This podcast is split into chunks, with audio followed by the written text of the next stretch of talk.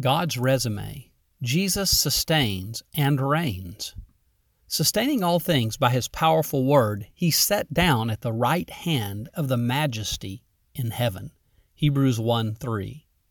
Jesus sustains all things. He keeps all things together. All things is as broad as you can get.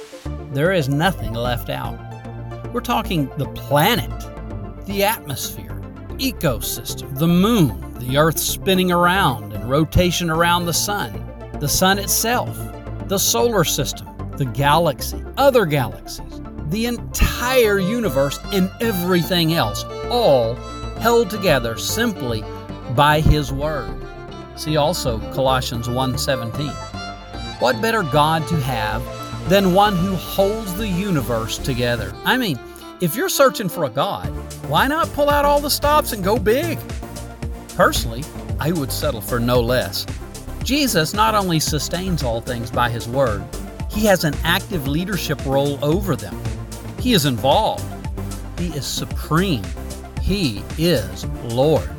David Pawson says that Jesus is not only a Savior with a cross, he is a Lord with a crown.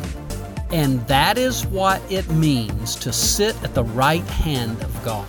The author of Hebrews mentions this multiple times, as do other writers in our New Testament. See Hebrews 1:13, 8, 1, 10, 12. See Matthew 26, 64, 1 Peter 3:22. Concerning Jesus, the Apostle Paul says that God has seated him at the right hand in the heavenly realms, far above all rule and authority, power and dominion, and every title that can be given, not only in the present age, but also in the one to come, placing all things under his feet. Ephesians 1 20 through 22. Personally, I'm glad that I have a God that is far above every other God, especially if that God includes me.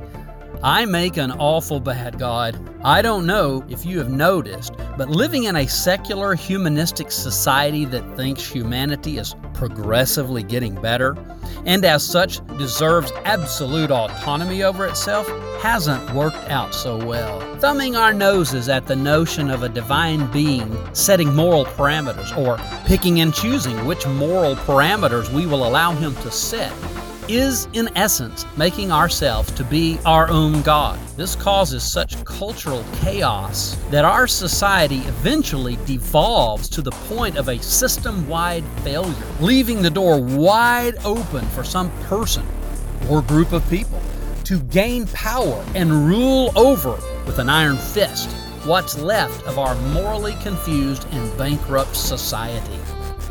It gives me comfort to know that, in spite of the world seeming to be out of control, it is not, but is securely held together by this man whose resume we have been examining.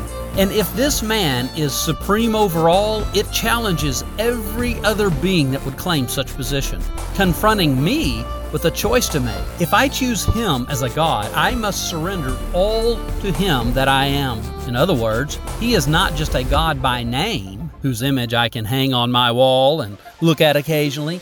He is Lord of my life, allowed to set all my moral parameters and have absolute leadership over my decisions. This alone will reveal the authenticity of my search.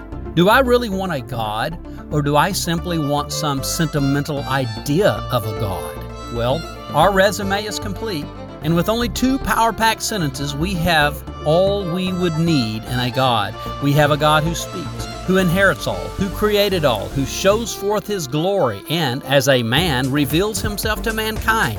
A God who saves us from the evil within, who sustains all, and is supreme over all. Need we look at another resume? There is no higher standard you could make for a God. And if this Jesus, God in the flesh, doesn't get your approval, you might as well remain an atheist. All other resumes are embarrassing failures in comparison.